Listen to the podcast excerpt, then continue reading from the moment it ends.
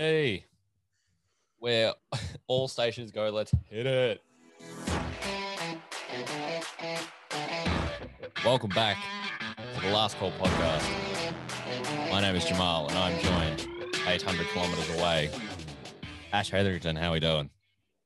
Very well. Back behind the actual microphone instead of back behind the the Apple EarPods microphone this week. If there was any uh, technical difficulties um, last week that impeded your listening uh, experience, I do apologize. Um, it did sound like Ash was doing some cricket hot takes underwater um, inside of a glass cage. I was just trying to keep the wind cast going for one more week, but uh, sadly, the professional equipment has returned, and you can listen to us very clearly talk absolute shit for a couple of hours. I say now you can clearly hear us get everything wrong. To be honest, we might get more complaints that people can hear me than they couldn't. Next time I'll be like, "Oi, can the other guy fucking lose his mic?" Yeah, it could be. Can you ship the microphone cord back to Victoria, please? Jokes on you guys. I have two microphones, so jam it. Telling the Does listener indeed. straight off the top. Not He a came to my house, and I wasn't even allowed to use my microphone. Did you bring your mic? You did, didn't you? Yeah, I did. I was home for weeks. We recorded numerous episodes in my True. Victorian habitat. In the in uh, Caitlin's spare room. Yes, in, in the spare room, not Caitlin's spare room, the spare room, Oh, that's her study room. Are you kidding? which it has been designated as the her study storage container, exercise bike location, hangout spot. Exercise bikes go to die. Spare room. I'm telling you. All right. Well, especially in our house. yeah. Well, you know, baby steps. Um, that being said, should we should we jump into the cricket? This is fair use. Dun, dun, dun. Uh, we are 80% of the way into the fourth and final test at the Gabba between Australia and India. Um, now, Ash, I believe, was at work, so, so we didn't see see one single ball. I believe not one. Not live. I have since seen a couple of the highlights, seen a couple of the wonderful shots played by the Australian batsman. I have I have seen a ball. Um, the burning question is: Did we leave it too late? Obviously, we got bowled out, but the whole thing was, why didn't we declare? Um, the Gabba record run chase was passed like before T, which I think was like 260. So, what makes I think it, Tim Paine think that India B is going to defy a record? I think it's a couple of things. I mean, people keep saying India B. Their bowling attack, yes, maybe hugely inexperienced, though not without talent, as we've seen. They've given the So. Australian batsmen a couple of challenges with such an inexperienced lineup. But to call their batting lineup India B is completely unfair. Pujara is one of the most difficult batsmen, if not the most difficult batsman in the world to get out. Hmm. Ajinkya Rahane is a phenomenal batsman, as he showed in Melbourne with that blistering century. Rohit Sharma has international triple centuries. Shubman Gill looks a real, real player and looks set to explode with a big score anytime now. Um, Mayank Agarwal and Rishabh Pant are both very good batsmen as well. So, as much as people, and especially probably the Indian fans, like to be chirping on about how this is their reserve side, I think that's probably only true for half their side. Yeah, and the side Um, bad. I know Col- I know Kohli isn't there, but outside of Kohli, most of their top line batsmen are available. Yeah. So I think it's a combination of probably the fact that they put that they scared the life out of us in Sydney, threatening to run down that huge total. Hmm. Um, and the fact, yeah, Tim Paine probably would prefer to draw than risk losing to win, which I think is disappointing, especially um, when you've got to win the series and like the World Test Championship and stuff.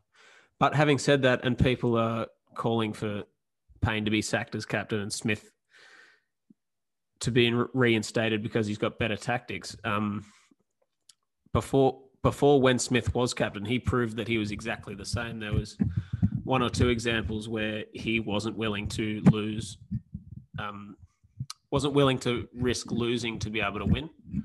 So I'm not sure that's exclusive to Paine. I don't know whether that's just a the mentality of the setup or whether it's a modern thing or whether it's just specific to those two individuals. But um, that was probably a trademark of Australian teams back when Clarke was captain, especially, but Ponting, Waugh, there was always that aggression. You always be willing to lose to win.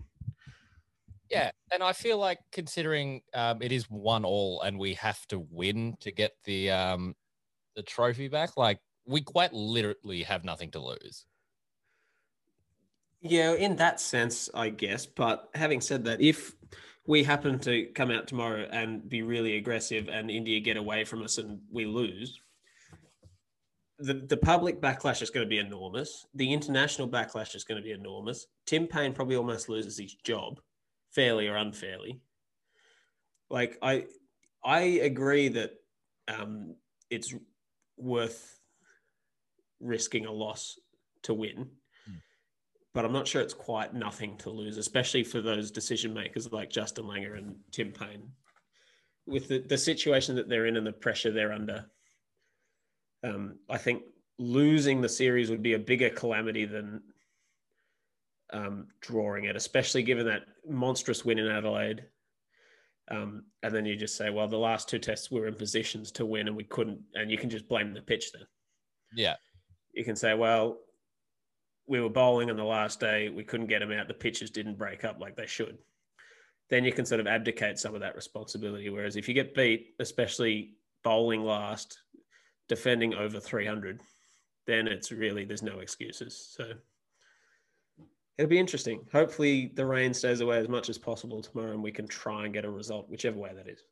Yeah, no, fair shout. Um, do we want to start at the top, basically first innings, our openers were um, uh, AWOL. Abysmal.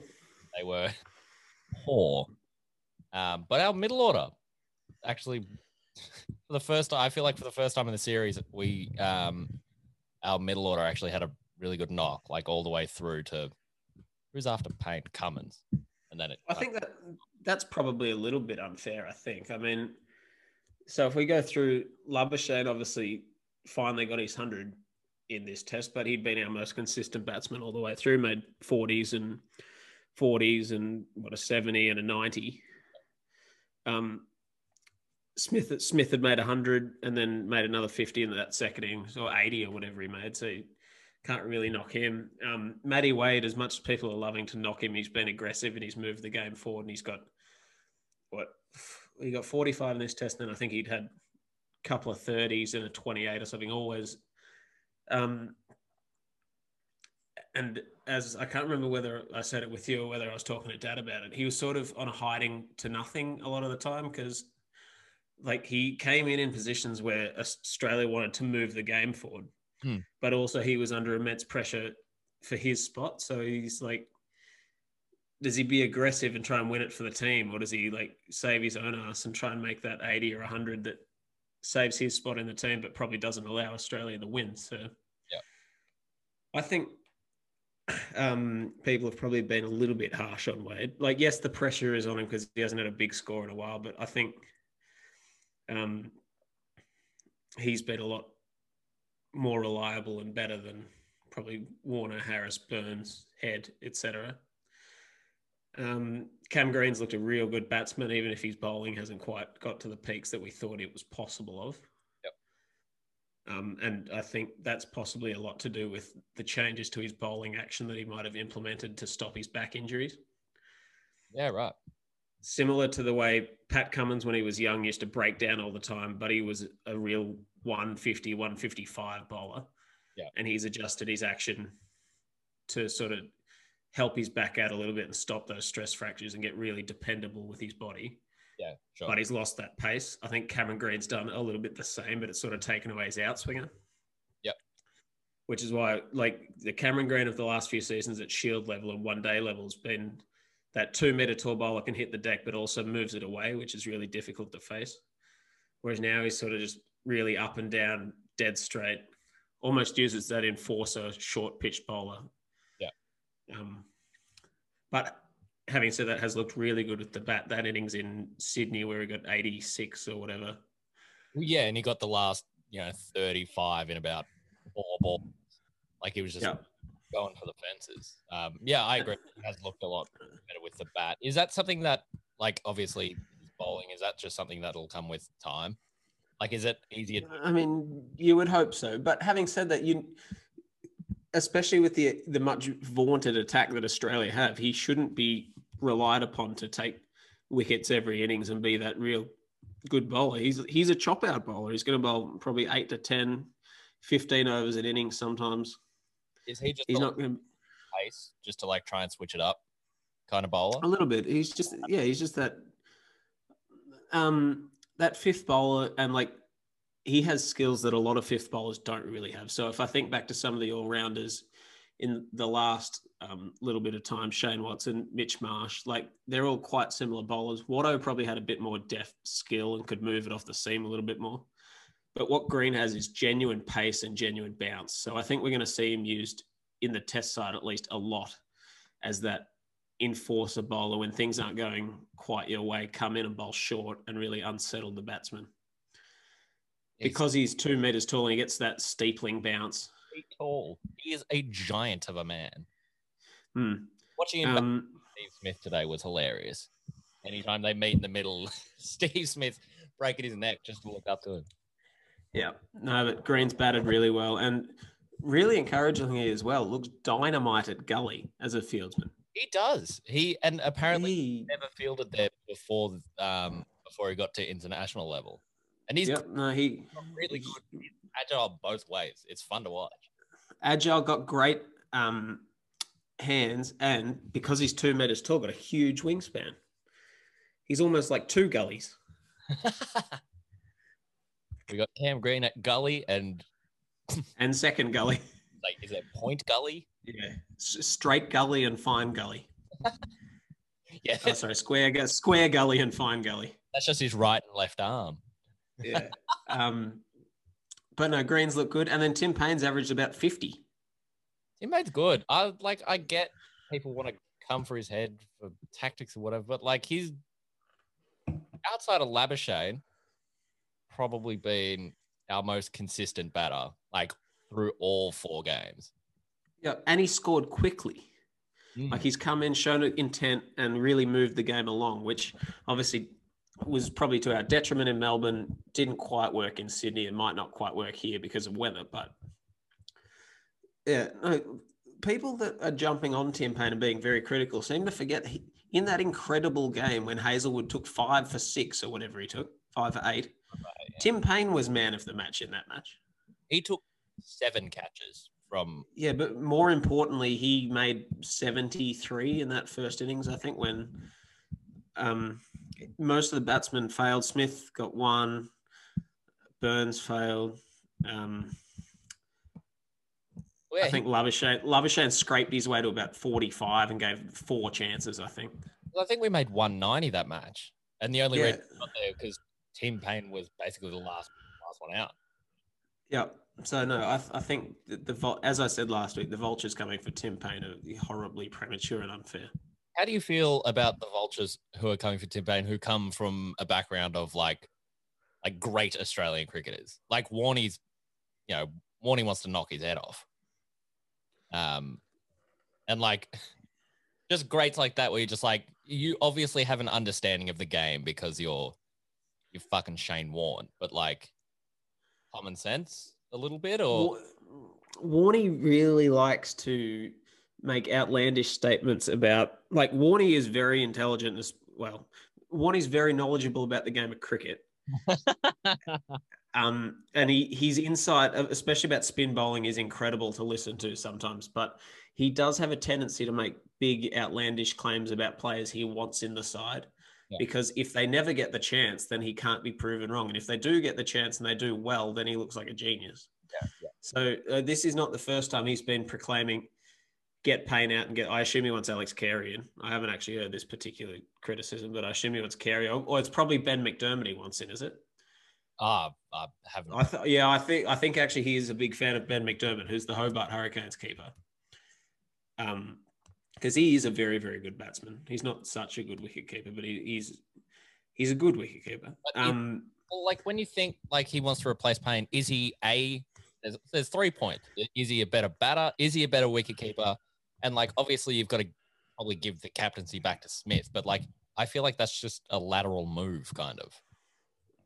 Yeah, the the captaincy is an interesting one because I almost feel like Cummins could be the man, but they don't like to give it to bowlers, especially fast bowlers. There are there many in world cricket who are fast bowlers?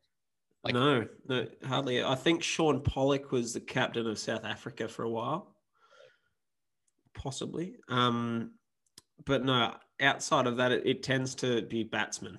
Jacques Kallis captain? No, I don't think so. I think it was Pollock and then Graeme Smith. Ah, Graeme Smith. That's what it was. Um, yeah, like India, Anil Kumble was a bowler and was captain, but again, not a quick bowler. Um, I think because it's such a fatiguing endeavor, Yeah. they don't really like to have bowlers as captains. But I think Cummins has shown he's got the nous and the the other thing about fast bowlers being captains is they tend to not be as durable and not play every single test. Yeah. Um, but yeah, I don't know because obviously not Warner. Um, the, opening positions are probably not solidified enough. Really, probably the only positions that are solidified enough to give the captaincy to would be Warner, who's burnt his bridges after South Africa. Smith could be, but as I said before, I'm not even sure if we're doing it for tactical reasons and because Paine's not switched on or not aggressive enough. I'm not sure Smith's the answer there. Um, he also seems to be, by his own admission, and it's not ne- necessarily a bad thing. It's probably a good thing for his batting, but he seems to be quite self-absorbed. Yeah. And just really focused in the Steve Smith bubble, which has obviously made him very successful, and he's an incredible batsman. But it's probably not great as a captain. Yeah, sure. Um, and then the other people that solidified are probably Labuschagne, Lyon, Cummins, Hazlewood. Cummins and Hazlewood, obviously, you've got the same problem. Nathan Lyon's 32. Labuschagne. Labuschagne, yeah. I, I So, think it would be the amount. you think there's outrage right now with Tim Paine as captain? Just imagine they get Labuschagne captain right now. oh, I think some people would love it, but some people, yeah, No. the legends like the legends like Warney would be absolutely coming for it. Imagine him going to the toss. Marnus, what are you going to do? We're going to bat.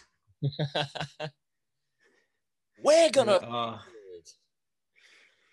uh, so no, like I don't. I'm not sure there's a hell of a lot of options, and at the same time, I don't think Tim Paine deserves to be dropped as a player. So I think, other than that one day in Sydney, he wicket keeps almost exquisitely. His batting's better than it's probably ever been. yeah. Yeah. So well, I, I think people, and this is just generally when people try and force um, anyone out of teams, just in, in sport, they fail to rec- like to be like, okay, who's going to come in, and are they better than that person? Like, Yeah. sure, Joe Burns out. Joe Burns had an absolute shock over time, but you know David Warner's coming in. You know Pucovski's coming in. Like, there's not an obvious. Yeah. And that's one of those things when you like you can look at a side that's going really badly and you can go through and you go like, well, all these six players could be dropped, should be dropped, but you can't play with five. Yeah. No, God, no. Like you need someone better to come in to replace them. And I'm all for dropping people that have had lots of opportunities for a kid. Um, if they're playing badly. But like in the case of Tim Paine, he's not playing badly. He's playing very well. Yeah, no, it's it's there's the whole media circus is it gets a bit ridiculous sometimes. And to be perfectly honest, I think the criticism of Tim Paine is so reductive for the like the simple reason that criticizing Tim Paine for his tactics and letting this series slip away and like not winning the series, just assuming that it rains a bit tomorrow and we don't win the series and it's a draw. The criticism of Tim Paine and saying Tim Paine's the reason we haven't won the series and like India have got the draw and kept the trophy is so reductive to the point that India have been absolutely ridiculously incredible. Oh yeah, I think yeah, I think it's a lot of um, what have Australia done wrong and not how have India managed to get everything right. It, it is just staggering how they keep backing up, and they just even this test when they had just almost all their like their whole bowling attack out, their captain's back at home, he's not here. Like for them to keep going and just keep backing up against everything that's happened in the COVID bubble, like stuck in their hotel, away from home for all this time. Like Siraj has been here for months. Like his dad died while he was here, and he stuck it out here. And for him to take a five-wicket haul today, like his first one ever, it beggars belief. This effort is how like I watched Siraj bowl, and I'm like, he's probably one of my favorite players to watch. And like I've only seen him for four games.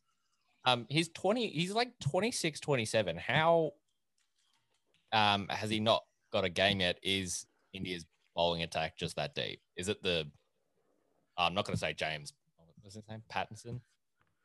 The Pattinson conundrum, yeah. I think it's a little bit of that. I mean, lots of times in India they play two spinners. So there's really only two two or th- well, not quite often two quick spots. Yeah. Um, Ishant Sharma's been sort of a mainstay of that bowling attack for 10 or 15 years. So, yeah, it has been really difficult to crack into that um, Indian bowling attack. Like Mohammad Shami's a fantastic bowler. Yeah, yeah, yeah. Bumrah obviously is really good too, but he's only been around for a couple of years. Um, yeah, no, they do have some really good quick bowlers, and obviously Ashwin and Jadeja are very good spinners as well. They're, they're a very good cricket team, India. They are. They are a very good cricket team. Um, but yeah, and I think the depth that they're showing just probably just speaks to the amount of good cricketers they've got, and that probably goes back to the fact they've got one and a half billion people that all love cricket. That that definitely does help. Um, I just wanted to like just the India's first innings. Um, their top what, what am I counting? Six got out, and I was like, all right, here we go. We're gonna knock them out for you know two fifty, and then um, founding father Washington Sundar, and what I'm gonna want to call, call him uh, Shardul Thakur. Thakur, yeah, yeah, yeah. Tupac Thakur. Um, both in the '60s. Well, like, I've never heard of these guys in my life. Yeah, and that exact mindset that you've um, spouted there, that you thought it was just going to happen because you'd never heard of them and like they're no names you got through the top six. Yeah. I think that's exactly what the Australian bowlers thought. So they got lazy and went away from their plans and started to think it was just going to happen, and it just didn't. Yeah, well, I was at work when the um when they were going through their knock. Their partnership was like 120. Like they both started at like zero with each other, and they're like, all right, let's let's knock yeah. one of the best um, bowling attacks in the world for you know 120. And I was talking to my Kiwi mate, um, and he was just like, look, Australia's bowling attack can't be that good if they can't, you know, knock out India's six and seven or seven or eight or whatever it is. Mm, they look real tired. Yeah. Australia's bowling attack. I mean, I think Stark definitely most of all. But almost for the first time I've seen in quite a while, Nathan Lyon looked really tired and has almost for the last couple of innings. I mean, I'm really hoping and almost thinking that he will come out tomorrow and bowl Australia to victory in his 100th test because the, the pitch has shown quite a Mets turn and I think he's due. But he, I don't know, he's been underwhelming this series, I think.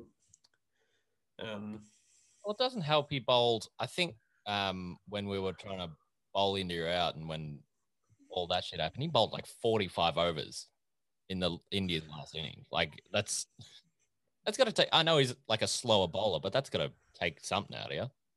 And yeah, like, it does, and almost for a spinner like that, as much physically as mentally, like to just keep bowling and not get the results and just keep trying to trust the process and put it there. It must get exhausting and sort of daunting and thinking, well, it's not working. Why am I keep doing the same thing? Isn't that the definition of insanity? But I think he's heard enough of Bowling Gary. Oh, he does. Tim Paine says that after every single ball, he could get hit for six sixes in an over. It'd be nice, Gaz. It's, it's Good the, areas. um, Ravi Ashwin. I love, I love hearing bowling ash. Bowling Ash. Ash. Fucking Rishabh Pant today started singing the Spider Man theme behind the stumps. I think it was when Tim Paine was out there batting after their infamous a couple of years ago. Tim Paine asking him if he um, was a good babysitter. I assume that that's why he started singing the Spider Man theme to Tim Paine, but God, it was funny. Oh, there's some good banter out there, eh? It's fun to listen to.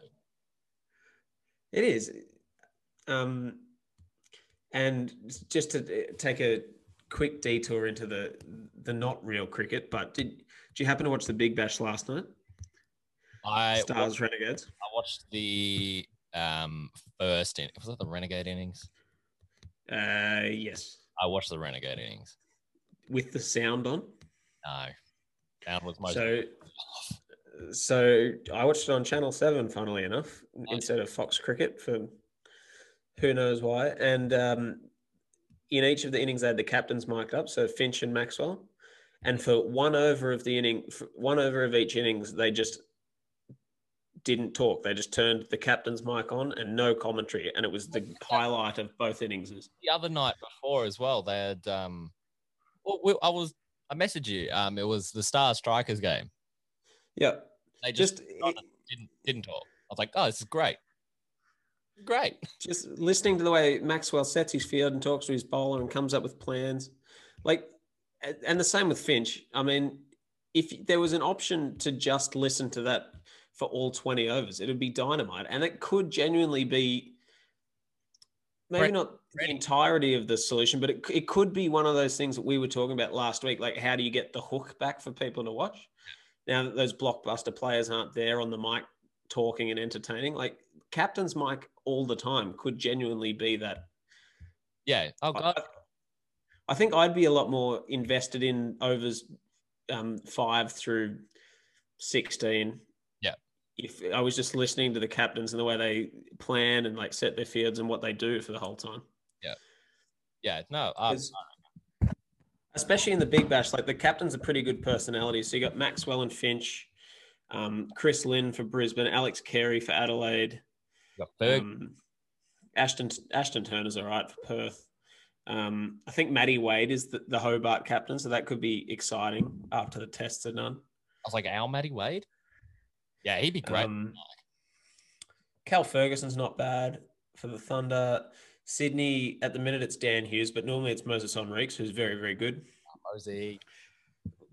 like j- just listening to all those guys um, would be phenomenal to watch i think and i don't know whether it's um, fox and channel 7 don't want to give that option because then people wouldn't listen to their highly paid commentators or whether it's the actual captains or clubs don't want to have their tactics and plans given away for the entire 20 overs on tv That's probably it's, what. prob- it's, it's probably a little bit of both, but I just think for a product that's so based around entertainment and TV ratings, it's um, a no-brainer for mine. yeah. No, I agree. Although I don't mind the um the commentary that they got on at the moment. Uh, Yeah, look, I think to be fair, I think both Channel Seven and Fox have got both have got very good commentary teams, both for the Test and the Big Bash. how different are they? Because I swear it's the same for tonight for Fox and Seven.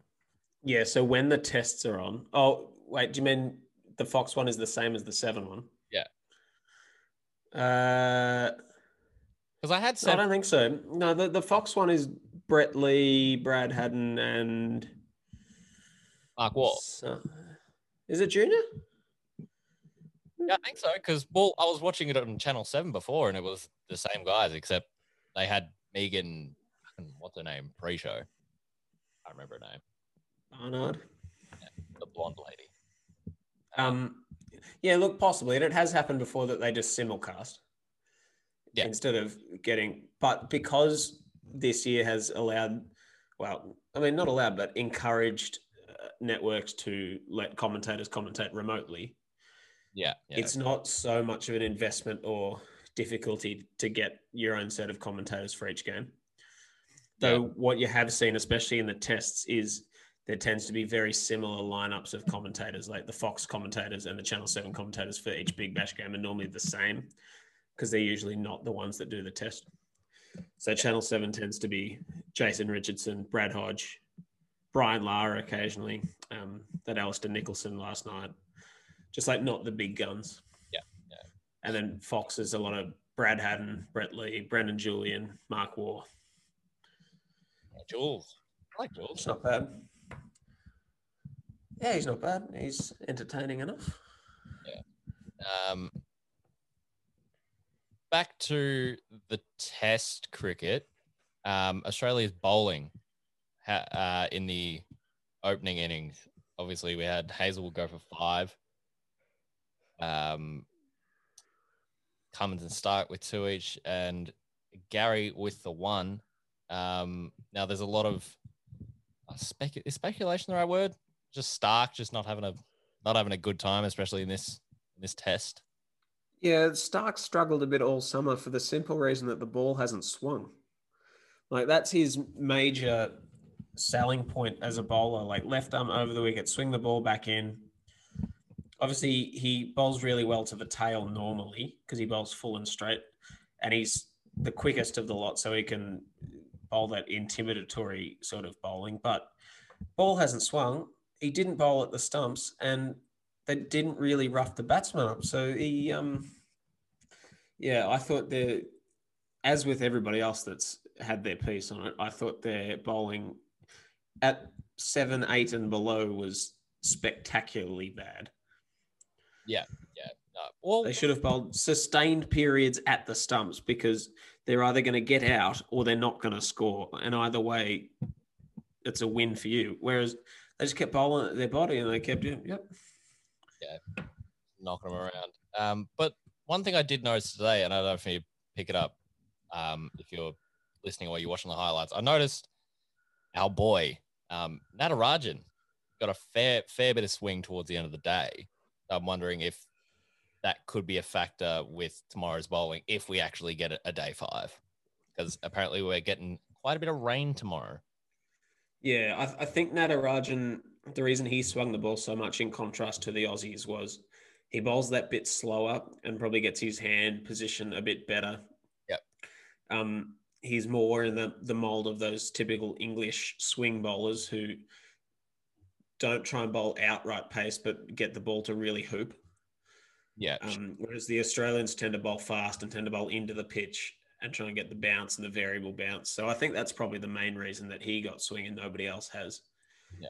Um, I'm not sure it's hugely conditions based. Having said that, if they rock up tomorrow morning and there's big overhead clouds and it's high humidity, you would hope the ball would swing. It's only two overs old. We're going to turn it into England. Um, yeah, there, there, were a couple of balls today that just like skidded as well. I was watching Cam Green bat, and there was just one ball that um, kind of went full, but it was like one before full, like ideal. Like, Good Good. Good, yeah. The the yellow yeah. and it and it just stayed down. Like Cam Green wanted his back foot and it just skidded under his bat.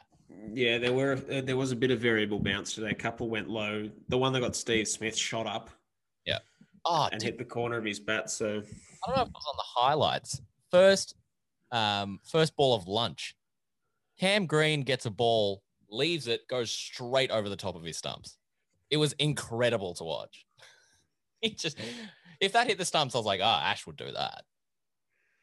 Hey, the English opener in the test against Sri Lanka overnight left one in the first over and got bowled. No run. The, England were chasing 67 uh, 76 for victory and were 3 for 10. Sri Lanka any good? No.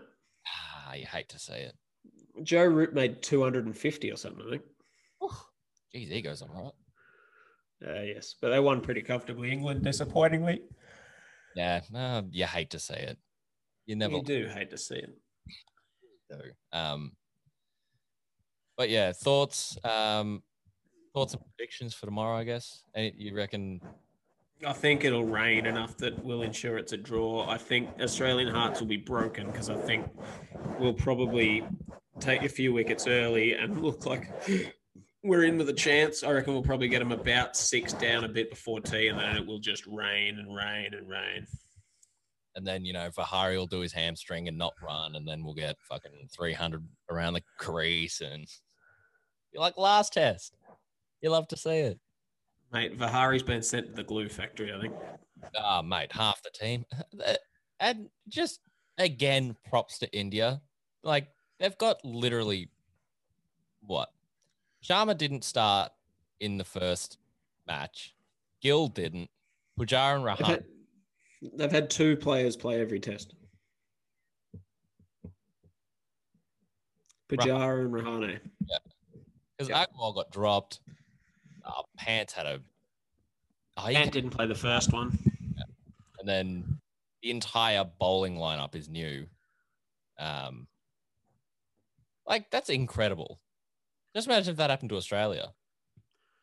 Yeah, and I mean it's been an interesting theoretic, uh, like hypothetical exercise, um, trying to pick an Australian team that didn't have their best batsman available, any of their f- first, f- probably first six or seven available bowlers, Well, because it's not just it's not just India's like, so India's attack at the start of the summer was Shami, Bumrah, Ashwin. Yadav. No, Jadeja. Ah, yeah, yeah, yeah. Is that right? Yeah. Um, so Shami's out, obviously. Bumrah's out. Jadeja's out. Um, Ashwin. Ashwin's out. Then Yadav came in for the Melbourne test. He's out. Ishant Sharma's out. Um, Bhuvneshwar Kumar's out. Um, was there another one I got injured? No, But anyway, I, that's seven, I think. that's a lot. Like if you look at Australia's best seven test bowlers, it's probably Starc, Hazlewood, Cummins, Lyon, Pattinson, Neser. Uh, don't even know who would be next. Sean Abbott a bowler? Or am I bugging? Sean Abbott's an all, yeah, Sean Abbott's an all rounder. Jhye Richardson probably. Oh yeah. Um, Is he played a test? yeah, in Canberra last year. Yeah. Um, you know, he uh, it's staggering how well India have done. Yeah. No, it's. Yeah, it's, But it's it's even more staggering in a, the sense that the, almost all of those are fast bowlers in Australia. Like that would be like our five best spinners being out when we go to India. yeah. Who's our, you know, sixth best spinner? Yeah, look. Schwepper.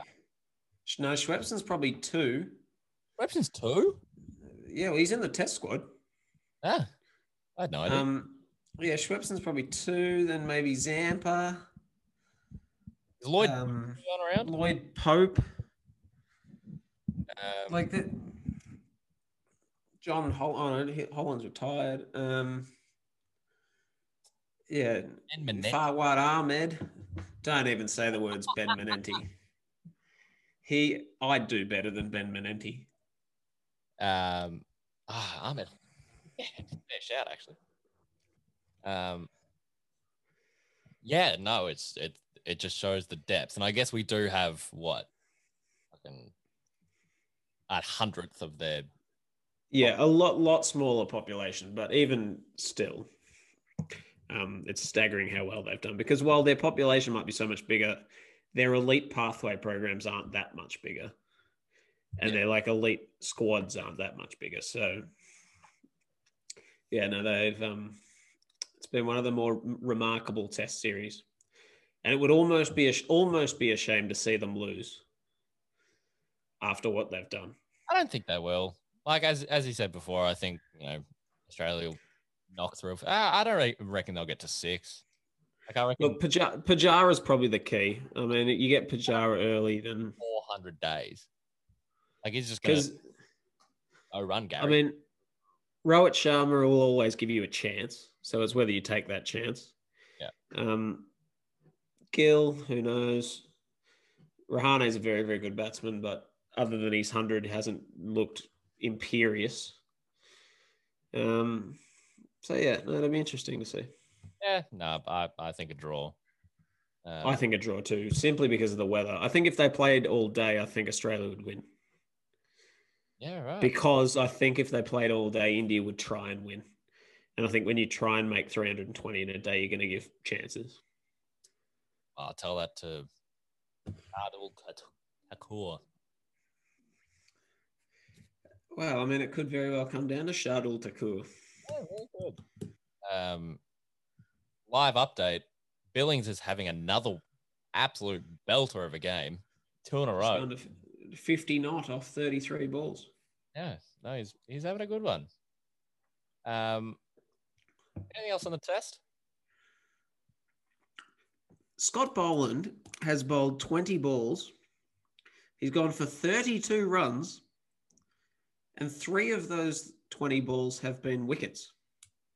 In the same over. Yeah, he, he's bowled, what, 17 balls for 32 outside those wickets. Yeah. Well, so no. he's been he's got it almost 12 and over, other than the three wickets that he got. Well, no, in that one over, he only went for three. Oh, it's out. Oh my god. Bye bye, Billings. Barrel gets four. Whew.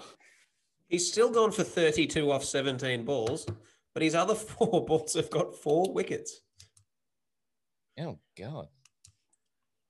God damn. Um.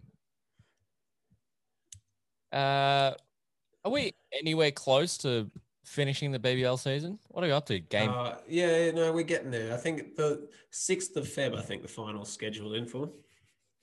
right. So we got like what a week of regular couple weeks, yeah. There's three games on Australia Day. It's a triple header. like a true triple header, not when they're just like double header and then they put each other like against each other. A true triple header. I think it starts at about two o'clock. So what? Two to. 11, probably. Oh, right. Because they, they always used to have a, a one dayer on Australia Day in Adelaide. Yeah. But obviously, the way the schedule's gone this year, there won't be any one days. Yeah, no, COVID said no. Um, well, that, that's Um, fine, I guess. I don't. Is anyone fun playing actually? everybody's playing. Oh, not everybody. Like- Si- si- Six of the eight sides are playing. Just imagine being the other two sides. In fact, it's not a quadruple header, is it? Just to just imagine. All right, here we go. I'm gonna look it up live. 26th. One, two, three. Got Uh, Brisbane, Perth starting at 105. And we've got the Renegades versus the Hurricanes at 410. And then the big one, well, that'll be a game actually. Sixers Stars. Last game of the regular season. Oh, it is soon for the night cap. Geez, that that's a belter of a game. That'll be well, one v three, one v two, maybe by the time we get there. The last time the Stars and the Sixers played, it was the craziest game of cricket I've ever seen. It was on Boxing Day. It went until 1 a.m. Ow. They needed, Sydney needed, what, what 24, no, 23 off two overs with Daniel Hughes at the crease, who was on 90 not out, or Yeah. 80 not out. They, they looked unbeatable. Liam Hatcher, the kid who playing in his third game, bowled an over for three. So what, 21 off the last? At which point, I think after before the last over, I think the Sixers were paying hundred to one, and um, Nathan Coulton was supposed to bowl, but was off the ground with a twisted ankle or something. So Glenn Maxwell had to bowl, and I think it was six, six, four, wicket, and then four leg byes past short third man, and Sydney won. Oh, I remember. I remember seeing. Just imagine finishing a game with four leg byes. That's a. of of the which I think if they had have appealed, it would have been LBW, and they were nine for, so it would have won the match. Sheesh. It it was crazy at one in the morning. What the um well, let's hope we see that again for the final game of the XL Regular season. season. The arduous and sometimes Exhausting. task of a And big apathetic. Ah, yeah.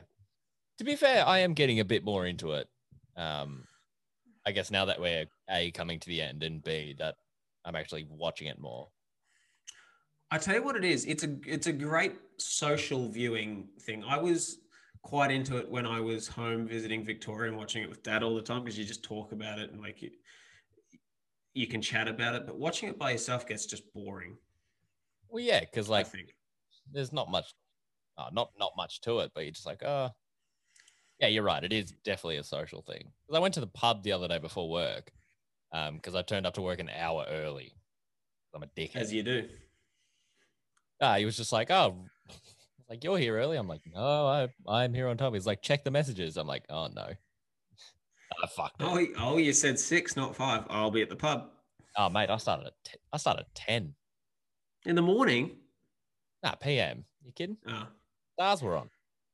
I got to watch an yeah, hour. good, Stars. good point. No, Stars strike. Lucky, yeah, Stars Strikers. What a win for the Stars. The Spice Man fired up. You said that, and I was like, what do you possibly go for? He went for like seventy, didn't he? 89 not out. Far out. About time he turned up. And then had his arm possibly broken last night. May not play another game. Well, uh, last I heard of that, he um, has been not absolved, um, cleared of any fractures in his arm. Oh, that's good. So it's just whether he's a pussy or not. So yeah, probably not going to play another game. yeah, Spice Man. Dan Daniel Sams goes bang onto the hill. Oh, he's First ball, he's hit for six over cover. The guy in the crowd dove over the fence for it. It's about three, that kid. Oh goodness gracious, Daniel Sams is quickly becoming one of my favourite Big Bash cricketers. he's good. Hey, he was in the um Australian team, wasn't he? He was. He bats well, he bowls well, he fields well. Did he make it? Oh, he dropped it. He sold it. As somebody that as somebody that's watched a couple of days test cricket on that hill, it is surprisingly steep. Where is it, Manuka? Uh, Manuka. ooh, Four more. Oh no, there's a fielder out there. yeah. All right. Um, I assume we've now officially moved from the test to the Big Bash because we've been talking about the Big Bash for ten minutes. I think we definitely are in the Big Bash. Um, Um, Adam Zampa just continues to get better. he's taken wickets. He's Took taken. took five for Friday night. I think last week I declared him every bit as good as Rashid Khan, and I think Friday night he proved that that is exactly the case. Is Rashid Khan like the consensus best spinner in T20? Is that what I heard? Yeah, well, yeah, he's ranked number one in the world, and most people deem him as number one in the world. Yeah. Yeah, sure. All right. Well, that's exciting Um, that someone on that level. So the interesting thing between somebody like Rashid Khan and a um, Sandeep Lamichhane and stuff, and all those sort of subcontinental so-called mystery spinners, is Zampa's just an orthodox leg spinner. Yes, he's got the wrong one, but he doesn't have all the the variations that some of those spinners have. Like he doesn't have as many tricks in the bag. He just Doesn't outthinks batsmen. Just Whatever the fucking whatever that ball is called. yeah, it doesn't have Jeff or the carom ball or the the zooter. The zooter. Um, no, he does bowl a good wrong on Adam Zampa, which most leg spinners do. But um, So what is it about his bowling? Like, because obviously a traditional leg spinner, there's only so much you can do. Like, what is it about his bowling that sets him apart from you know me trying leg spin? ability, Uh mate, you should see me with a tennis ball. straight arm.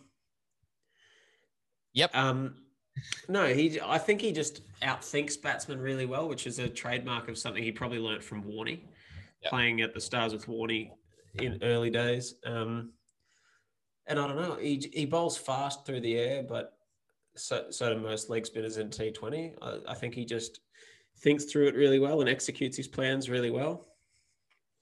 So he's a uh, cerebral bowler. He um traditionally hasn't got a hell of a lot of wickets, which is why he hasn't played a lot of long form cricket. He more just is really miserly and keeps the economy rate down, which a lot of times in especially one day cricket, but T Twenty cricket as well can be effective. Yeah. Um. But yeah, no, he just I don't know. He keeps going from strength to strength, Zampa, and that's that's the reason he's easily Australia's number one limited overs spinner, and um, probably now that, especially now that Rashid Khan's gone, he's probably the best spinner in the Big Bash. Ah, yeah. Who, who else? Yeah, I mean, um, yeah, Sandeep Lamichhane for the Hurricanes is a very good spinner. Um, In relation to Marnus? Lamichhane, like laminate. Um, Fawad Ahmed's been going very well for the Scorchers. Oh, fuck, who's the guy I'm thinking of? Um, I think he plays for Sydney. No, not Sydney. Lloyd Pope. Um, fuck, what am I thinking of? There's a foreign guy, one of the Sing. Oh, Mujeeb. Maybe? Mujeeb for Brisbane's very good. Um, who But he, he's gone he's gone as well now to play for the Afghanistan side with Rashid Khan. Rashid Khan, Afghanistan. Afghani, yeah. If COVID hadn't have hit, Afghanistan and Australia were going to play a test in Perth at the start of the summer. It was going to be Rashid Khan, Muhammad Nabi, um, Mujeeb, all playing a test against Smith and Labuschagne, and that was going to be exciting. But That's a fair lineup. yeah, no, Afghanistan are going from strength to strength based primarily on their spin bowling. That's outrageous. Like, I don't think I've not ever heard of like the cricket team, but like nothing with that kind of talent from the, I guess, like third tier of international cricket. You're not up with the cricketing powerhouse of Afghanistan. Uh, not really. Um, not really at all, to be honest. um, actually, back Eh, sneaky back to Test cricket, um, because Nathan Lyon is getting old. Like he's, uh, like obviously spinners last a bit longer, um, because there's less toll on their body. Who's who's the next spinner in tow? Is it Well? Nathan Lyon will probably play for another six, seven years. So um, I think it's impossible to say at this point. But if Lyon were to get injured tomorrow, then yeah, I think it's probably Swepson.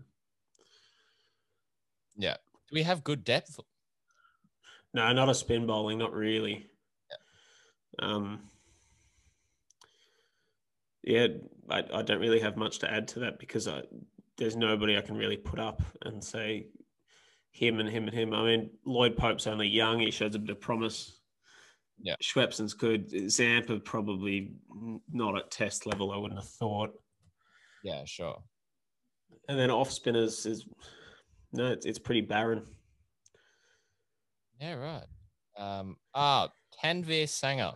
That's the guy I'm thinking of. Oh yeah, he bowls all right. Um, and uh, who did I watch the other day? The Renegades. Hatzoglou? Is that his name? Hat? Hatzoglou, yeah, plays second grade in Melbourne. I wouldn't be putting him forward for the test team too soon. Oh no, but I was just like in terms of uh decent spinners in the BBL. He he looked all right, and he's because he's second. Yeah, he he's difficult to hit. He's another one of those bowlers that um, batsmen see him as somebody they can attack, and that's why he gets wickets. Yeah. Um, one interesting tidbit from the Big Bash last night and the Renegades: Big Beau Webster channeled his inner Andrew Symonds He beat the shit out of a streaker. when he bowled to the right-hander, came in off the long run, bowled medium pace.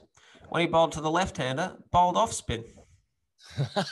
I, I love that. I love that so much. He bowled. He's over. One of his overs went spin pace, two balls spin, two balls pace. I would love if like a spinner did like just imagine if Nathan Lyon he's like coming into I don't know what's his name Saini it's just like, like that they're like India's in the tail and he just takes a 30 yard runner Saini's looking at him like why is Nathan Lyon 30 yards up the ground he just bowled 140 Something similar happened one day when I was playing in very very low grade cricket. This little someone on our team that was bowling just little off breaks, little tweakers, came in still off the three steps, but really put his back into it and bowled a bouncer. and the guys, the guys like jumped backwards and it hit him on the shoulder, and he just got up. and was like, "What the fuck was that?" So I, I think there'd be more variation. It was the perfect surprise ball though, because he still came in off three steps, and it was when he got to the delivery stride, he just bent his back and. Pitch. Oh god, god, it was entertaining. Especially on hard wickets, you can do that pretty easily on the carpet. Oh, they're basically roads at this point. Even I could bowl a bouncer. Yeah. Um, no, there used to be a pitcher. I can't remember his name in baseball, who, depending on um, what batter was it um, on plate, he could um, pitch with both both arms. Sam Mitchell style. Yeah, so he just like to the left hander, he's like, all right, I'm gonna go with my right, and then to the right hander, he's like, all right, I'm gonna pitch with my left, and there had to be a rule change. Yeah, right. Another little interesting tidbit that the bowlers have sort of, well, one bowler came up with to um, confuse the batsman the other night. Jhye Richardson came in off the full long run and as he got to two steps before he like launching into his bowling um, stride, did a sidestep. Like he was selling candy behind the umpire. He sprinted in and then went sideways back, bowled it, and the guy just missed it and got bowled. It was hilarious. How does that even work? Because he's a right. Google, yeah, Google it now. Jhye Richardson sidestep. All right. It was uh, I mean, obviously, it's not going to work every time, and it's probably pretty easy to throw your rhythm out, um, and probably bowl a wide or not bowl a great ball. But it worked to great effect, and it was just one of the better things you've ever seen. Yeah. All right. Well, I'm I'm gonna have to look this up. Is it is it on YouTube? Probably. J- go sidestep. Of course, Jhye spelt with the traditional spelling J H Y E. Yeah, which is just bizarre, and I can only find there, there's one, two, three, four, five, six, seven, eight, nine articles on it with the exact same headline. Richardson's disco sidestep pays dividends. Wow, this is so bizarre. What the fuck? They're all the same, and it's the exact same article with the exact same format, but just different. Like, so uh, they've gone. They've gone Daily Mail yeah, and just stolen the article headline and all. Well, it's, it's even the websites are formatted the exact same. Like the, the Canberra Times, the Newcastle Herald, the West, the Courier got in on it. Maybe have entered the Matrix, or maybe they're all Fairfax articles that are all taking the same article. All Fairfax papers that are taking the same article. Oh, it's it's big media, um, but none of them have a video. What do you mean none of them have a video? None of them have a video. I'm telling you. Here we go. Uh, Richardson sidestep. Here we go. Up. we've made it to Facebook. Whoa. There we go. That was. All right. Here we go.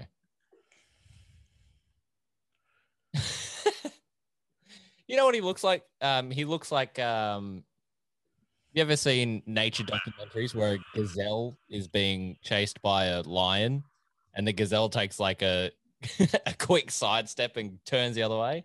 That's exactly what he looks like. It was just majestic to watch. Poor Josh Philippe, he was 85 not out and just saw that. Was like, no, I can't cope. he, he really said, I'm going to take an early shower. Um, yeah, but, but no, it's it, it'll be interesting to see what other little tricks bowlers start coming up with to combat batsmen's like because obviously that's probably a natural sort of reaction to batsmen being able to switch hit and ramp and reverse sweep and stuff. Like bowlers don't really have that opportunity. They have to declare if they're changing um, bowling arms, if they're going around or over the wicket. Obviously, it's pretty easy to tell if they're going to bowl spin or pace like Beau Webster. Yeah. Um, so yeah, that's just one of those little things that bowlers might bring into their armory just to sort of throw batsmen off, confuse them. I'd love to see uh, like the Big Bash League devolve into just like um Uh, random chaos. changes. Yeah, like if you start over the wicket and then you just quickly jump to the other side on your run up, and just, you know, give it a like fang it down the wicket. Like who cares? Give it a go. That sounds sounds fun. It's always my favorite when a bowler bowls a long, long way back from the bowling crease. Yeah. Like like behind the stumps. Because like it's very difficult as a batsman to pick up that it's going to be a slower ball because their arms the same, their speed's the same, even their hands the same. The ball looks the same coming out, but it's just going a lot longer. Yeah, so it has more chance to slow down, I guess. Um, It's going to be well, even if it stays at the same speed, it's going to take longer to get to you, right? Yeah, uh, uh, by that's just basic Physics. physics. Yeah. Well, uh, Yeah. another BBS, uh, BBL note: Usman Khawaja's lap shot is my favorite shot to watch. He's so good at it. Glenn Maxwell's reverse sweep's my favorite shot to watch. That is very good. The one, uh, Oh, actually, Alex Carey's reverse sweep is prettier. It, he just doesn't tend to hit it for six. He hits it along the ground. Maxi's is a reverse slog sweep, which is absurd. the the highlight for the one he hit for Australia came on today. Like, how did you like that? That went outside the stadium. Yeah, it's uh, It's a bit ridiculous. no. Some batsmen just make it look far too easy. Which is half the fun of the game, I guess. But um, Another one of my favourite shots, bringing it back to Test cricket, Josh Hazlewood's uppercut over the slips. oh, the ah, yeah, When he gets bowled a bouncer and he rocks back like he's going to leave it and then just throws the bat at it after it's gone past him. So much so that every time he comes into bat now, people put a fielder at third man oh because yeah. they know that's that's a Josh Hazlewood shot. He'll be an all rounder soon. True all rounder. Prob- probably not. No, probably not. Who is the best batter out of our quicks? Cummins. Cummins. Yeah. But Starc hits the ball better. So Starc's a better scorer, but Cummins is a better technical batsman. Yeah. Which is why he bats eight. I have to. But yeah, no, Australia's batsmen are all pretty good. Like Hazlewood, even at 11, is a pretty good technical batsman. Lyon's got a few shots, loves a sweep. I love watching Gary bat. He's so small. um, we've gone an hour. Is there anything anything else you want to test? Test or Big Bash League? I don't think so. There's not a huge lot to say on the Big Bash League, is it? Um, How are we feeling about it this week? Last week it was the diminishing Bash League. It was the Big Trash League about a month ago. Still the best, the best podcast. Um, I guess name that I've given a single one of our podcasts. The Big Trash League, so good. I'll pat myself. um, yeah, I, I, I don't know. Um, it depends. It really depends who's playing. Like I watch every Melbourne Stars game because I love Glenn Maxwell and Marcus Stoinis and Zampa. I tend to watch the start of Renegades games because I love Finch when he's going. Uh, I tend to watch the start of Brisbane games because Chris Lynn's disruptive. Um, the Scor- Scorchers have been batting very well up the top, but it, it's just, I don't know. It, it's just good background fodder, but it's not essential viewing. yeah, no, I do. I am starting to enjoy it more, considering the uh, the tirade I went on last week. I, I've softened my stance a little bit. Yeah, I don't know. I think it, it's it's probably best viewed in conjunction with tests. Like when the tests are on as well, you can watch that serious cricket all day. and then have dinner and then turn the big bash on and it's bright colors and fireworks and people trying to hit sixes and do stupid stuff. Yeah, Like when you, when it's when it's your only cricket fix, it's probably juvenile and not worth your time. Yeah. But when it's a a nice release from the, I mean, I love Test cricket, but it can be quite monotonous and boring at times. So when it when it's a nice release from that, it's probably better than when it's your only dose of cricket, I guess. Nah, fair shout. Um, I've actually been really enjoying the Test cricket. Like I, Yeah, I so have I. be one for sitting through all five days, but now I'm just like, you know, keeping track. It's fun to keep up with. And as much as people are like, oh, it goes for five days, I'm like, it, yeah, it's, it's, if it's a good team versus a good team or like an interesting series like this one, these are very captivating. It's funny, isn't it? Um, people say, "Oh, it goes for five days. How can you watch four five-day matches?" Like most people that have watched a lot of this series would take another four. Yeah, I, I can't believe we have only have four. It re- it really should be five Test series against India. I think. Has it always been four? Uh, well, I mean, it uh, always used to just be England was five and everywhere else was three. Yeah. Or two. Um, uh, but India got big enough for it to be four, but I think it's almost big enough to be five now. I think it should be five. I think England, India should be five. Like I don't care. Uh, like New Zealand, maybe three or four. I wouldn't mind seeing four again. Yeah, I think India and England five, New Zealand and South Africa f- three, Pakistan, Sri Lanka two, West Indies two. Because Afghanistan like twelve. so, like if you have England and India at five, then they can be the only opponent for that Test summer. Then if you have Sri Lanka, uh, sorry, not Sri Lanka, South Africa and New Zealand at three, and then the West Indies, Sri Lanka, Pakistan, and whoever else at two, then you can play a three and a two. Yeah. And I think that makes sense. Like I think five tests a summer is good. Six six is probably too many, although it does allow places like Hobart or Canberra to get a test. But um, I think I think five's the right amount of tests for a summer. When was the last time we played six? Have we ever played six? I've, I've, oh, I've watched a series I went six. Yeah, a couple of years ago, the the last time India came out, we played four against India, Hmm. and then two against Pakistan.